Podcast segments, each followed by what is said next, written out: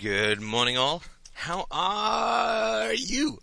Hope you're doing well. It's Steph. It is 8:36 on Thursday, the 11th of May, 2006, and I'm going to do a four-parter, I think, on um, based on a suggestion from a board member, which was seconded by one or two other board members, on justice, honor, integrity, and contempt.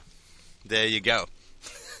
You could just open the dictionary and get a definition, or you could listen to hours and hours of rambling from the chattering head of Big Chatty Forehead. Well, well, let's say that you're going to go for the latter, because the dictionary is only going to tell you what other people want you to hear, whereas I'm going to aim to try and prove stuff relatively, and so give you the chance to evaluate it for yourself. So maybe it will be worth it. We shall see.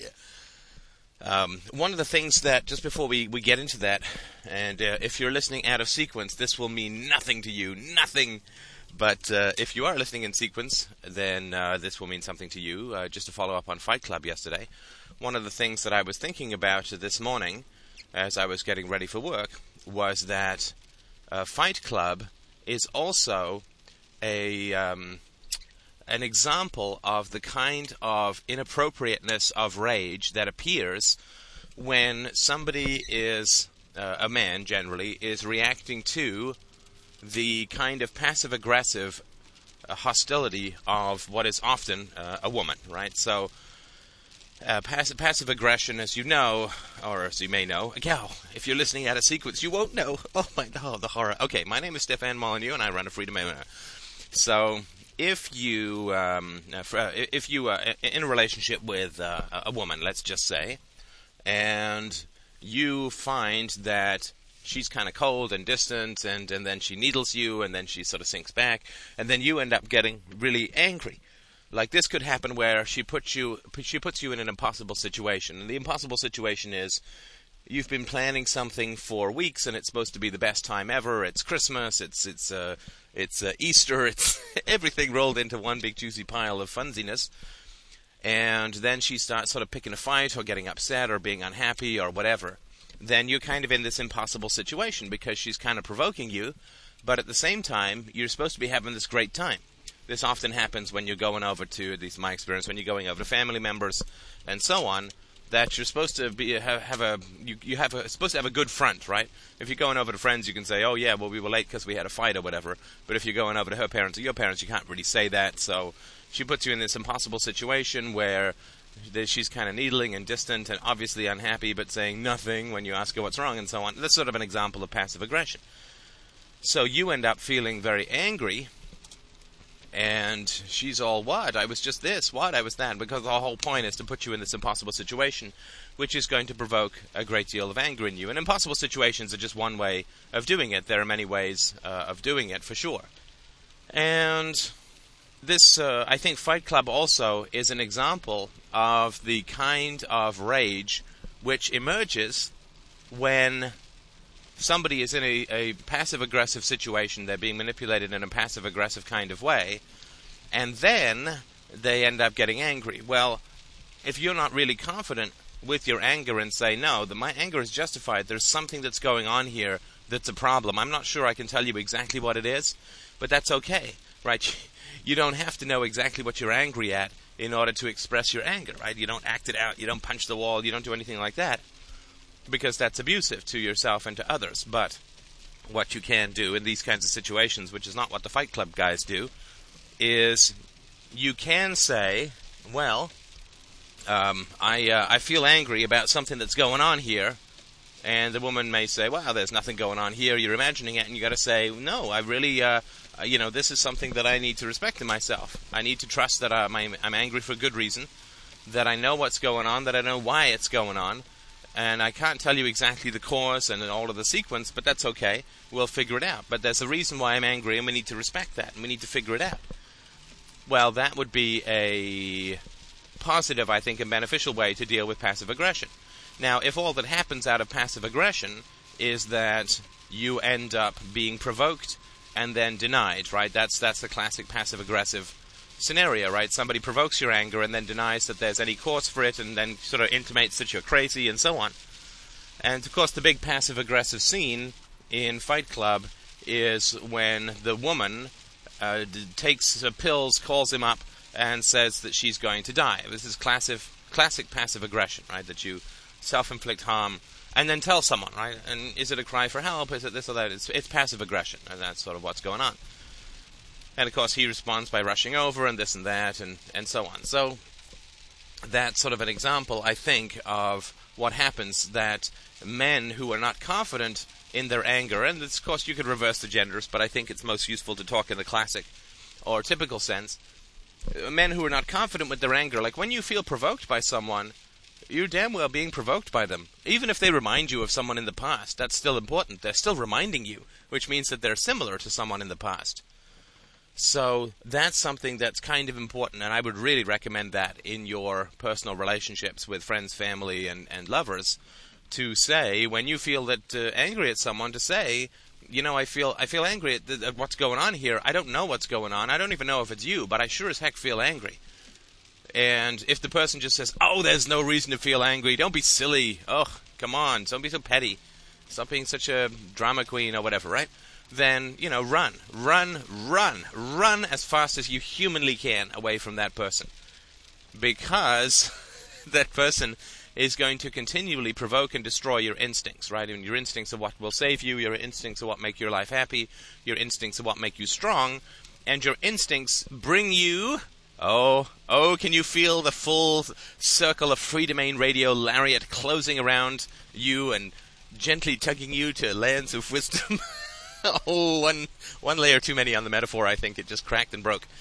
But uh, we are now coming full circle because your instincts also lead you to justice, which is the first topic of the day. So, justice, to me, is a relatively simple thing. I'm not saying it's easy to, to execute or easy to figure out and so on. But justice is something which we have emotional responses to, and it has to do with, uh, um, in my view, it has to do with a recognition of the presence or absence of, of moral choice.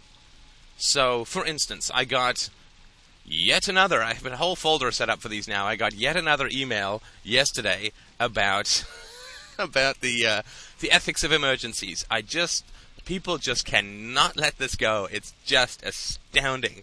Like like this is okay. I'm going to give you the scenario that was given to me, and then I'll talk to you about how justice might work in that situation. The situation that was put forward is this. So, okay, there's a plane, you see, and the plane is flying towards a tower. Now, the plane has only 50 people in it, and the tower has, like, more, 150 people in it and you are sitting just coincidentally at an anti aircraft gun, and you can shoot this plane down before it hits the building. See? And then if you shoot the plane down, you're saving everyone in the building, but you're killing the 50 people. But the 50 people are going to die anyway, and but then if they die by crashing in, then you get another 150. Uh, all this kind of stuff. Anyway, got to tell you, that's uh, I understand. I really look. I mean, I don't want to sound like too callous. I really do understand and respect the desire for intellectual consistency that leads people to come up with these lunatic scenarios. But, you know, to be a moralist is to be a nutritionist, to be a doctor. It's about prevention, it's not about cure, right? As we all know, uh, standing there and shouting that collectivism is evil does not stop one single bomb from landing on you. Uh, standing in, in the desert in Iraq or in Fallujah and saying that uh, Western uh, um, uh, Western imperialism, American foreign policy aggression is immoral, does not st- sort of stop one bunker buster from opening up your chest cavity. So it's sort of hard for me to understand what it is that people say when they say, How are you going to apply morality to a situation of extreme emergency, of desperate choice, and so on? Which is it's sort of like saying to a nutritionist or, or a surgeon, Okay, so you you want to save lives, right? Yeah, I want to save lives. I want to keep people healthy. Okay, so there's this guy, see, and he's just been shot in the chest, and his leg has been sliced off by a passing train, and you know both of his hands are being pecked at by crows, and he's got diabetes and cancer, and he also is uh, smoking an unfiltered cigarette. What do you do? right? Well, it's like, well, I don't know. I mean, try and save the guy, I guess, but what does it matter? I mean, there's no good choice to be made. Uh, and of course, that's not what the science of medicine and nutrition are about. I mean, the science of medicine and nutrition are really around prevention. I mean, nutrition particularly is around prevention for the most part.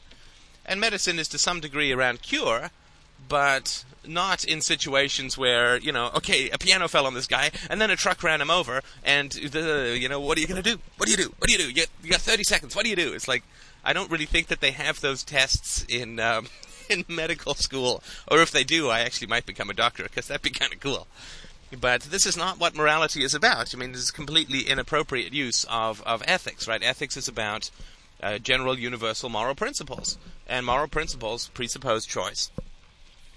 And I don't really feel, uh, and this is sort of where, where I'm talking about the instincts and where justice might come in. When I read about somebody who just uh, well, uh, look, I I got a Dr. Phil episode coming up uh, tomorrow. I just I'm going to uh, find a way to post the file because it's something really worth uh, talking about. But for instance, when you see, uh, as you see in this Dr. Phil episode, this woman beating on her children to the point where they're literally on their knees begging for mercy, and then the phone rings. And she says, "Hi, how's it going? Oh, I'm just chatting with the kids. Blah blah blah. Oh, take care. All the best." Right? She completely masters her temper and then goes right back to screaming at the kids. Well, obviously, when you see that kind of situation, what does your feeling uh, tell you? Well, your feeling tells you, your your emotions tell you, that this woman is totally evil. She has the ability to control her temper. When the phone rings, she just chooses not to. When uh, she's beating on her kids because they can't do anything to her, she's got all the power and so on. Well, my feelings of real anger in that situation are around justice. I would not feel the same anger. I would feel more pity and terror if I were looking at a woman who was obviously in the grips of a severe biologically caused mental illness, some form of schizophrenia and so on, and who was unable to control her impulses towards violence or fantasia or hallucinations and so on and these children were caught up in this terrible net that it is something that we feel differently about. At least I do, and I think that it's fairly universal because in the one situation, the woman has a choice and is perfectly able to turn off her temper like that and chat on the phone amiably with a friend, and at the same time, uh, then go straight back to beating her kids right after she hangs up the phone so this woman has a choice, right? This is not something that is biologically caused, and we'll talk about this more tomorrow. But if a woman is in the throes of mental illness and has no real ability to deal with it, then it's clear that she's uh, suffering uh, from uh, a diminishment of choice or an, a, a, an elimination of choice with regards to her children, and therefore we feel more sympathy for the woman who has no choice than we do with the woman who has choice. And so, justice to me is an emotional recognition of the presence or absence of choice in a moral situation. So, if we see a guy shooting a guy, then we feel like, oh, that's yeah, there's a guy in a park and he's uh, in the middle of the dawn or something. He just shoots a guy. Then we may feel that uh, this is a evil. Oh, this is a guy so terrible, and so on. And then if the sort of our view pans back, and we see that there's a, uh, a, sort of laser on his head, and there's a sniper who's going to kill him if he doesn't kill the guy, and also his children and his wife are tied up behind him, and they also have lasers on their foreheads and so on. Then we obviously are going to feel not so much that this guy is evil, but we are going to feel sympathy and terror for this kind of situation. Now, we may still say, oh, you shouldn't shoot the guy, you should let yourself be shot and your your wife and children get shot and so on. But fundamentally we are going to feel very differently about that kind of situation. Now similarly we are going to feel and this is sort of layers of justice if we see a guy getting like he's just walking down the street walking his dog or something some guy jumps out from the bushes and i don't know breaks his kneecaps with a baseball bat now we're going to feel pretty bad right? Now if though, it turns out, and that this guy is in hock to the mafia up to his eyeballs and voluntarily got in there because he was unwilling to control his gambling addiction or whatever, then we're still going to feel this is a bad situation, but it's not going to be causeless, right? That's sort of that's um, that's pretty important. It's what I was talking about with Cecilia Zhang yesterday with regards to immigration and uh, bribed marriage situations. That these things are not causeless, and that doesn't mean that the people who do them don't have a choice. Right? The guy who's shooting the guy in the park, even though he's going to get killed and his wife and kids are going to get killed, is still making a choice. He's making a choice to live and to save the lives of his wife and children, and he's doing it by killing a guy. Well, that is something that we can say is occurring under real uh, duress. So that is something that we can uh, we can sort of understand, and this is something that uh, allows for the existence of free choice as opposed to sort of cornered options. Right? The free choice is you're standing in the middle of the desert, you can walk in any direction you want.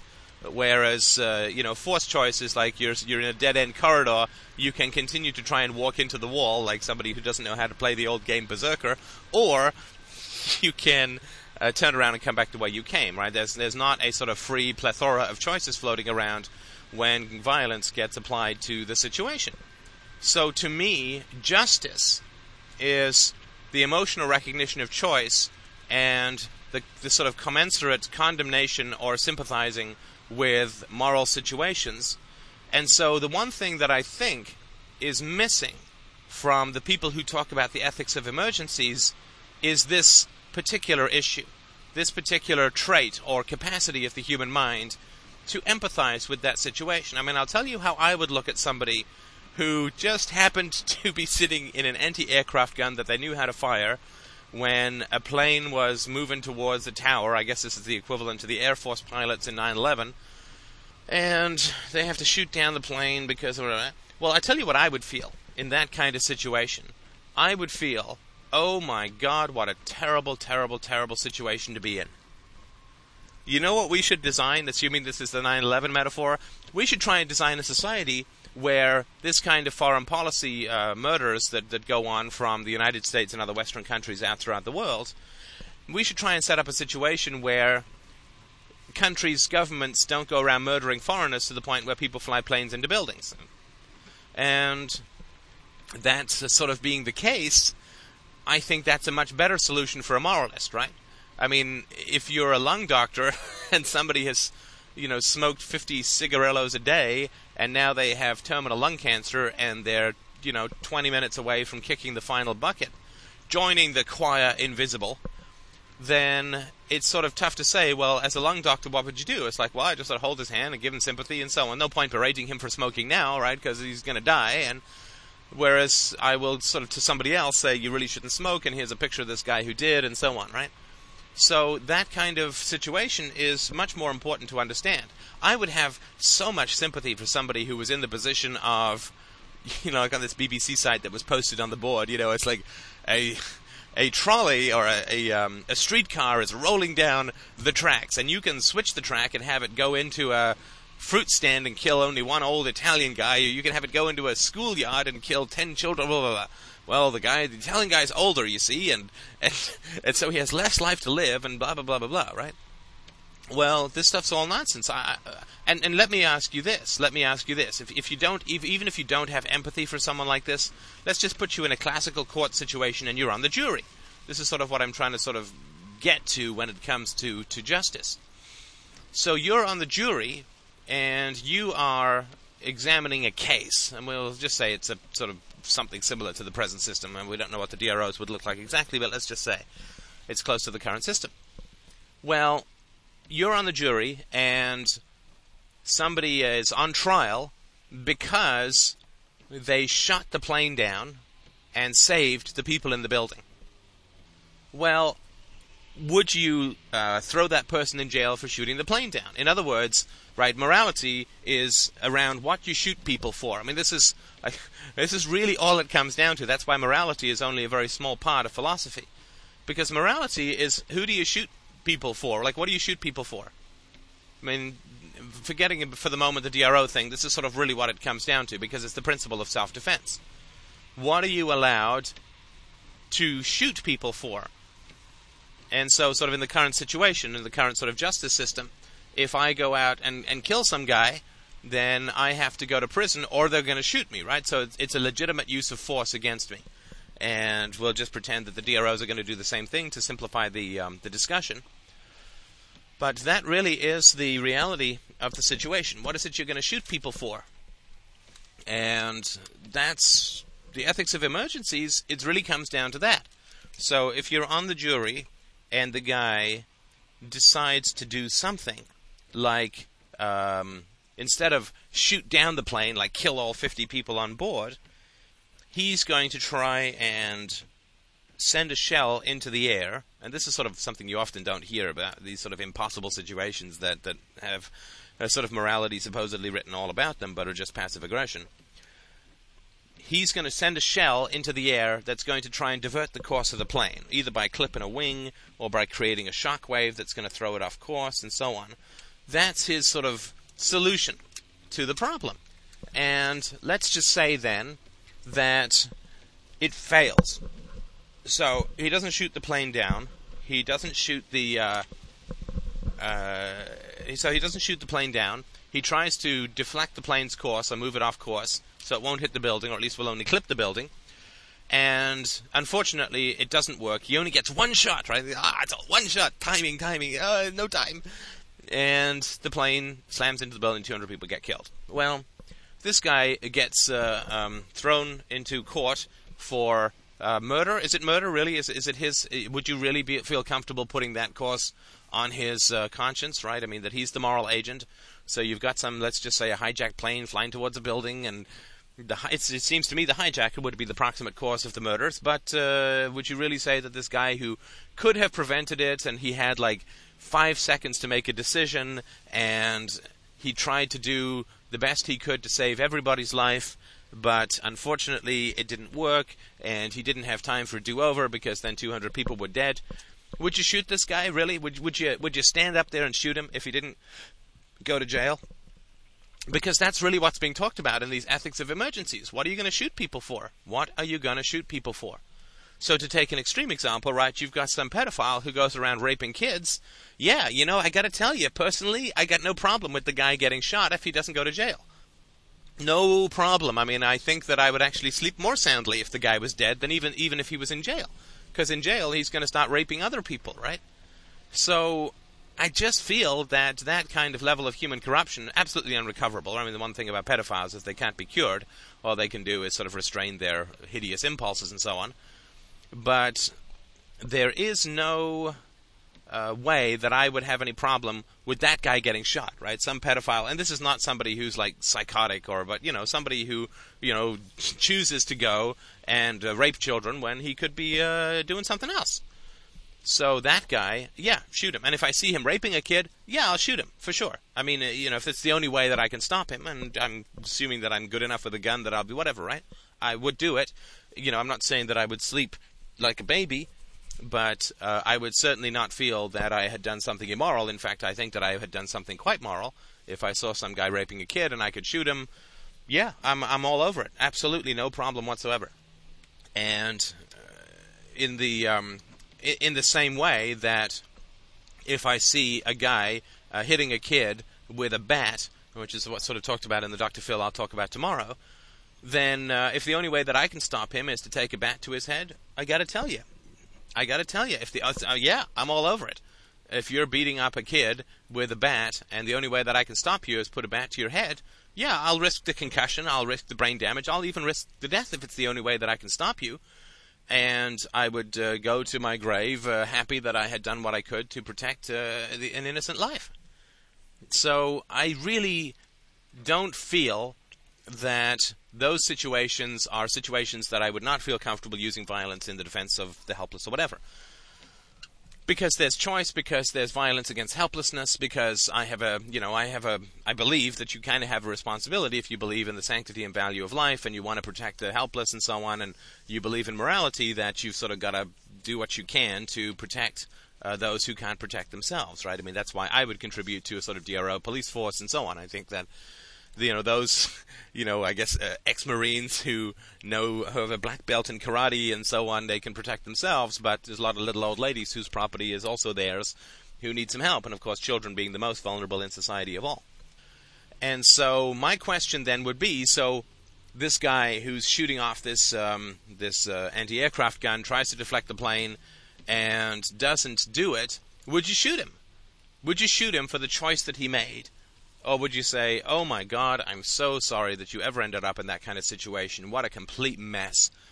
I can totally understand that in the split second that you had to make that decision, that it's really tough to figure out exactly what the right course of action is. Because, for instance, I mean, in this kind of situation, you uh, know that there's 150 people in the building. Well, how do you know? What if it's the middle of the night? What if it's possible that some of the people in the plane could survive the impact? I'm just, I don't know. It's these all things that would go through your head. I mean, if you don't know anything about it, it's, you know, not impossible, I guess, right? So, in this kind of situation, we're given a lot more information than the person on the ground is, right? So, uh, if the streetcar's rolling down, you're always given these, these, these pieces of information that it's like it's all well and good to say afterwards, but you don't know at the time, right? So, oh, if you if you throw the switch and send the streetcar in this direction, one guy dies, and if you throw the streetcar in another direction, another guy dies, and so on. Well, but you don't know you don't know what's going to happen. Maybe all the kids are going to run out of the way, right? So you send it towards the kids' playground, and the kids are all nimble and dive out the way. And you send it towards the other place, and the sort of, I don't know, fat old Italian fruit seller is not, I don't know why he's Italian, it just sort of makes sense to me. But uh, he's not nimble, and he gets creamed, right? And so that is something that I think is quite important to uh, to understand that, that it's all fine to set up the algebra of things before and after, but you don't know that. In the split second, you see the streetcar coming down, you don't know which way to send it. You're not going to sit there like, you know, like the Terminator with his computer eyeballs, right? Uh, three deaths this way, 14 deaths this way, probability of success, blah, blah, blah, blah, blah. I mean, these things just, it's not how the brain works, right? I mean, you work much more instinctually. And it doesn't mean that you're not processing an enormous amount of information when you do work instinctually. It's just that uh, it doesn't work out in that kind of mathematical way that you can then be judged for it afterwards. So justice to me is the retributive el- uh, the retributive element of force or of a withdrawal of sanction that is a recognition of the moral choice involved in somebody's actions.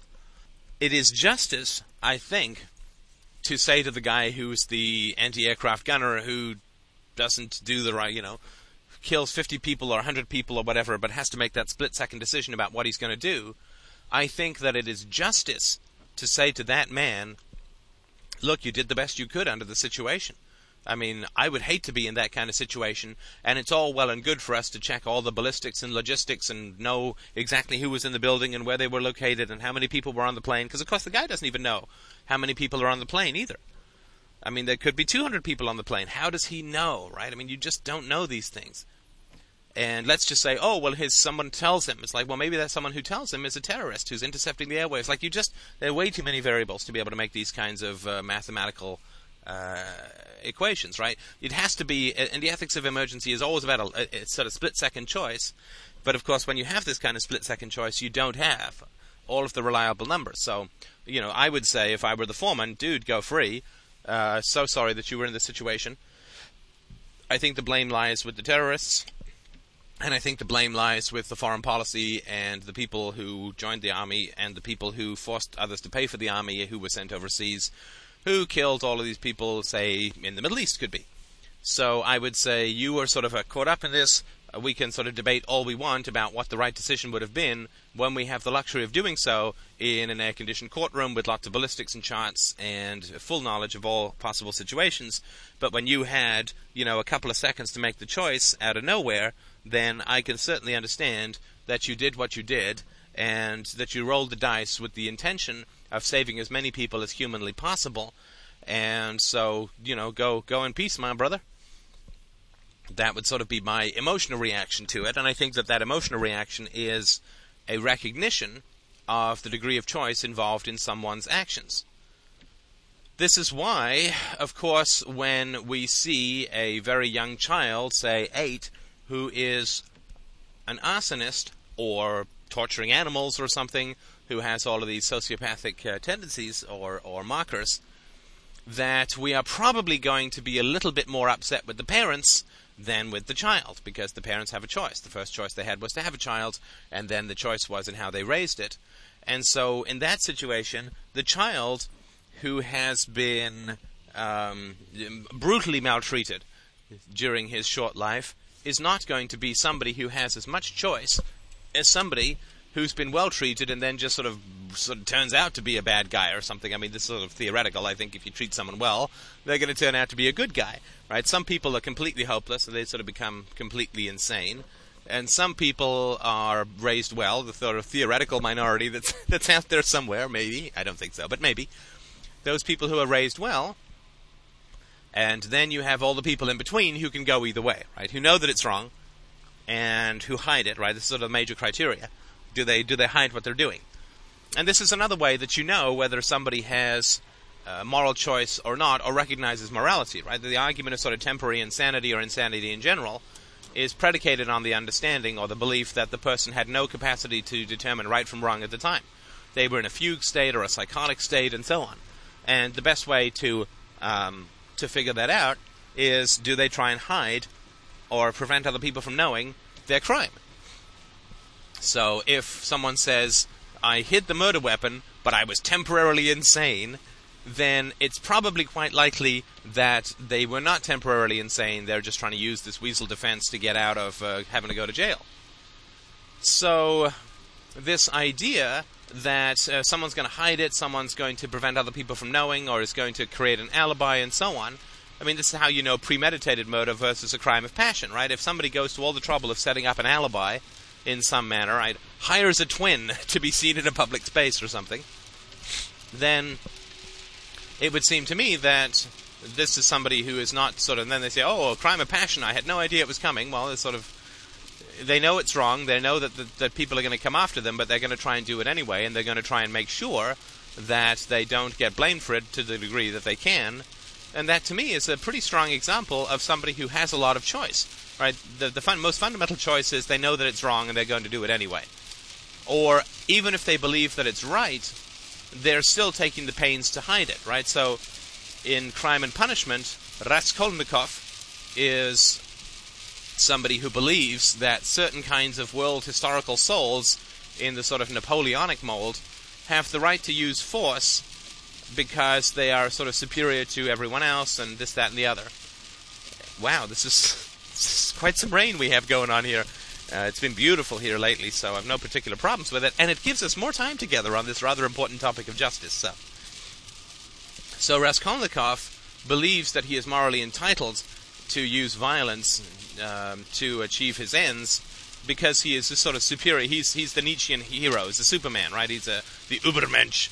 He's uh, sort of above the normal norms of uh, morality because uh, morality is simply invented by the powerful to keep the weak down and therefore to use force in violation of this pseudo morality, of this suffocating morality of, of the overlords to keep you down, then you get to bypass that morality and you get to be an overlord yourself and all this kind of stuff. You you vault beyond good and evil to a realm of pure will and glorious whatever, whatever, right? Well, but he still tries and hides it, right? So even if he believes that it's moral, he still wants to escape this sort of secular consequences of, of what he's done. So he certainly knows that it's against the law, and he certainly knows that he's going to be punished for it if he gets caught. So this is another indication that somebody has free choice and free will in the matter, and is another, I think, fairly important indication of how we should feel about them in terms of justice. So you could obviously comb this back and forth ad infinitum. There's a lot of different layers of the onion of, of what it is that people deserve when it comes to uh, evaluating their moral actions. But one of the things that occurs in the realm of justice, in my sort of humble opinion, is that when you see a sort of a surly, unpleasant, ta- I mean, not to be too stereotypical, but tattooed and nose ringed and tongue ringed kind of slouching, resentful eyed teenager, then you're gonna, if you're driving past that guy, you're gonna say, "Oh, what a what a ridiculous poser," or something like that. Like what a what a shallow and, and silly approach to life. Doesn't he realize X, Y, or Z? You know, like it's a it's tough to get a job, you know, if you look like that and and so on, right?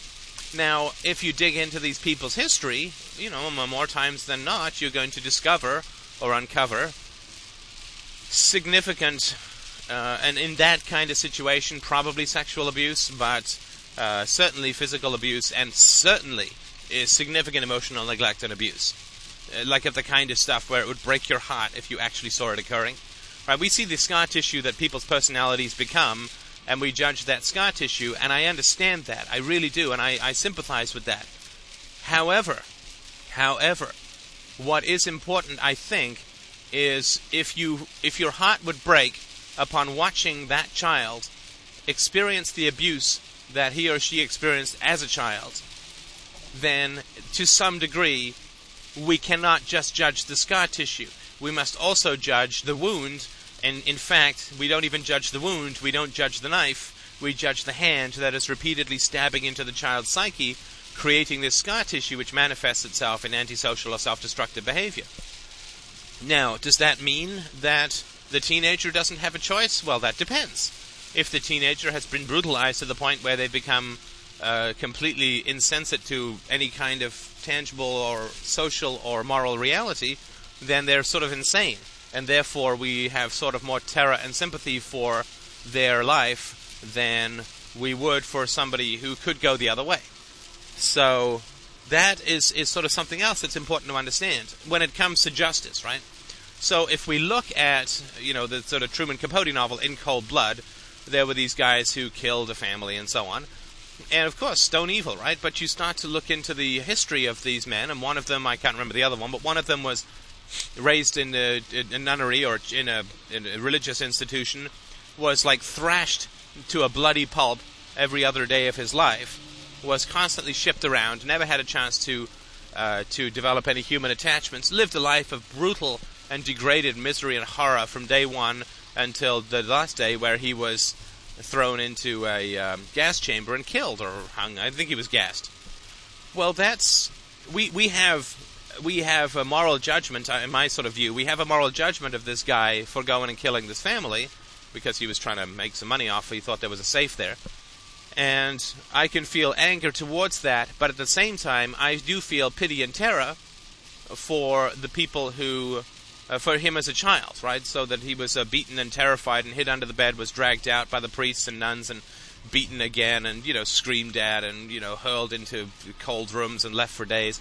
I mean, this is just the kind of treatment that is absolutely going to train a human being in brutality.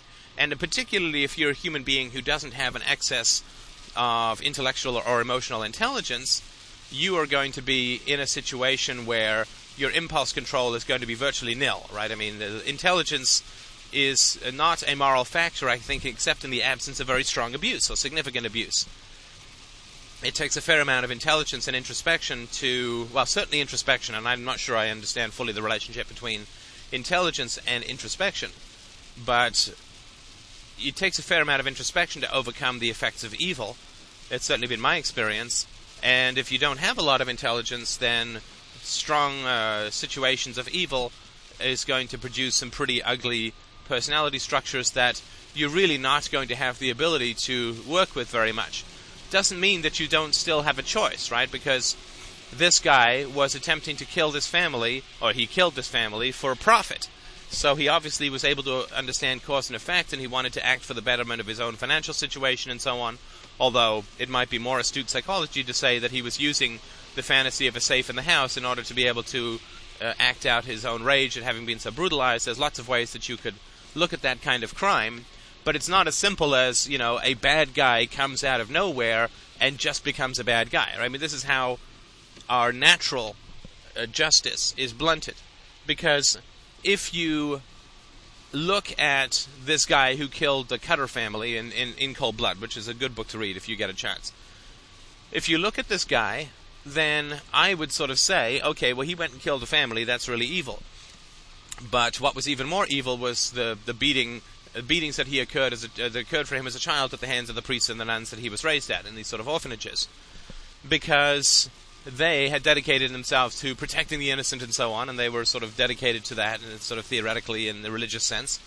And they were also adults, and he was a child, right? So he had no capacity for self-defense at all right? These these families they can always install a home security system. They can have a gun by their bed. They can do whatever, right? And I'm not saying that, that this means that they're that it's not uh, uh, it's not uh, evil what occurred to them or it's anything to do with their faults, but what they did was uh, that they have the, sorry they had the capacity for self-defense and they had at least a theoretical possibility of surviving such an encounter and of course one of the reasons that this guy ended up at their house was because they hired a lot of guys who were just kind of coming through to do yard work and farm work and so on and of course this is a time back in the 50s I think there's no checking for references or anything like that so they just take these guys and sort of I don't know, cross their fingers and try and do the right thing, and that might be considered a little bit foolish. I mean, it's obviously a pretty significant punishment for even if it was foolish, but the idea is sort of basically that the reason that we believe in sort of people who just pop up and they're evil, they're just bad. They're just bad to the bone, as George Thorogood sings. Well, we believe in that because we want to obscure any kind of sympathy for who they have become. And the reason that we want to obscure any kind of sympathy for who they've become is because we don't want to follow the trail back to their parents, right? Because there is a huge, absolutely enormous blind spot in society regarding violence towards children. I mean, children are where women were in many ways a hundred years ago in terms of social views on violence. Right, a hundred years ago, you could beat your wife and you just couldn't kill her, right? These days, you can beat children for years, and if you kill them, then you might go to jail for a couple of years. But other than that, uh, you, uh, I mean, for instance, if if a cop comes by in a domestic dispute incident, right, and a woman says he hit me or whatever, the cops can press charges regardless of the woman. But you look up, just look it up, and try and tell me how many people, when uh, uh, the cops get called and the kid's being abused, how many people end up in jail? How many parents end up in jail? Well, they don't at all. And of course, this is partly because nobody wants to get involved, but the major reason is because the state prefers that children get abused. I mean, that's why they put them in school in the way that they do. The state prefers that children get abused because abused children uh, are either become hyper compliant, which means docile taxpayers, or they become hyper aggressive, which means that they get to get arrested, which justifies the police and also justifies all of the money that goes into the court system and the prison system and so on. So the the, the, the state is more than happy. Power structures are more than happy. They're overjoyed with the uh, abuse of children. This is sort of the major reason why it continues. So we really don't want to follow this trail back because it's morally confusing in a simplistic kind of way. If you have a simplistic approach to these things, it's morally confusing to feel sympathy for somebody who has committed a heinous crime. However, I think that we need to open up the richness of justice because the purpose of our feelings around justice is to set up situations around prevention rather than cure. The reason that it's important to feel both terror and pity for somebody who's committed a heinous crime is because we need to trace it back to the root, which is their experiences as children, where the major power disparity between the parents and the children was being exercised under the blackest and most evil of influences, which is corrupt parental power, or I would say, in general, though not exclusively, parental power. So I think it's important for us to feel all of this complexity so that we get back to the actual cause. If we believe that evil people just sort of pop down from the sky like parachutists from Satan's clouds or something, then we are forever going to be confused about prevention. If we understand that criminals are generally produced from abusive parental power for, uh, exercised upon helpless, dependent, and uh, powerless children, then we can begin to understand the real cause of violence and crime, which is parenting and also state policies, as we talked about yesterday and as we've talked about a number of times. But that, I think, is a very important approach to take. Justice, the um, the allocation of blame for moral choices is a complicated phenomenon for sure. And of course, I'm fully aware, and you can certainly email me to remind me if I forget, but I'm fully aware that when we go back to parents, we sort of solve one problem and cause another, right? So we say, oh, this guy's a bad guy because his parents were bad, and so on. So we kind of solve that problem, and that's hunky dory. But, well, not solve it, but we enrich that problem. And then, of course, we go back and we say, well, his parents were bad, and this, that, and the other well, of course, they had parents, and they had parents, and they had parents, and so on. So, to what degree can we finally cut it off and say, ah, this person is to blame? Well, that's the philosophers, in my view, but we'll get into that another time because the philosophers condition everyone's thinking about this, that, or the other. So, I hope this has been helpful for you. Uh, to sort of reiterate the idea that justice is the emotional comprehension of uh, choice in moral uh, situations, and therefore the justice or the uh, I can't use the term in the definition, right? The appropriateness of retribution for particular actions. So we don't punch someone who is, or we don't sort of uh, throw somebody in jail who was absolutely psychotic and insane, had no conception of right and wrong. We sort of get them treatment and confine them, but um, we also have sympathy for those who've turned out evil because, partly because of their own upbringings and so on. Which doesn't mean that we don't judge them and punish them, but it means that we also, in the justice and punishment of them, we also need to make strong cases for better parenting, right? Because uh, jail is not even a cure, right? Jail is just a containment. It's like, um, you know, if you have diabetes and you have to go sort of regular injections, or if you have a kidney failure, you have to do dialysis. It's not exactly a cure. It's just kind of a holding pattern. It's just kind of keeping things in abeyance through the application of significant resources and time and money and so on in the same way jail is sort of like dialysis, right? It'll sort of keep a situation relatively stable and make the worst aspects of it uh, manageable. But it's not a cure, right? So, I mean, the, the jail system is like the dialysis machine, and it's not like the worst thing in the world. But what we really want is the cure, right? And so the cure is not throwing people in jail any more than the cure for kidney illness is throwing more people on dialysis.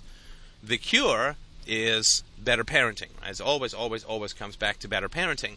But in order to get better parenting, we need to clear away the rubble of bullshit that is thrown around in society at all times and under all circumstances. And what that means is that we have to oppose things like uh, the state and religion and the country and patriotism and all this nonsense that gets thrown around with all this moral righteousness because that really destroys and undermines people's capacity to make intelligent moral choices or moral decisions. And so I think that is um, that's the approach that we have to take. But first of all, we need to get all the complexity that goes into uh, creating evil within society, and that has a lot to do with both sympathy, terror, judgment, anger, and a rational and emotional assessment of the degree of choice that people exercise in challenging moral circumstances. So, thank you so much for listening. As always, if you'd like to come by the board, I would be more than pleased with donations. They're down a little bit this week, so if you were thinking of doing it, mm, this would be the week to help motivate me to new heights of usefulness to you, I hope. And so please come by to freedomainradio.com. And if you donate up to 50 bucks, you can get a copy of my thesis. If you donate 50 to 100 bucks, then you get the PDF copy of The God of Atheists, which is, I think, an excellent book about these very issues. It's a novel. And if you donate over $100, you get uh, access to the audiobook version of The God of Atheists, just in case you're not hearing enough of my voice, so to speak. And also feel free to sign up for the email updates of new podcasts from Feedburner, also available at www.freedomainradio.com. Thank you so much for listening.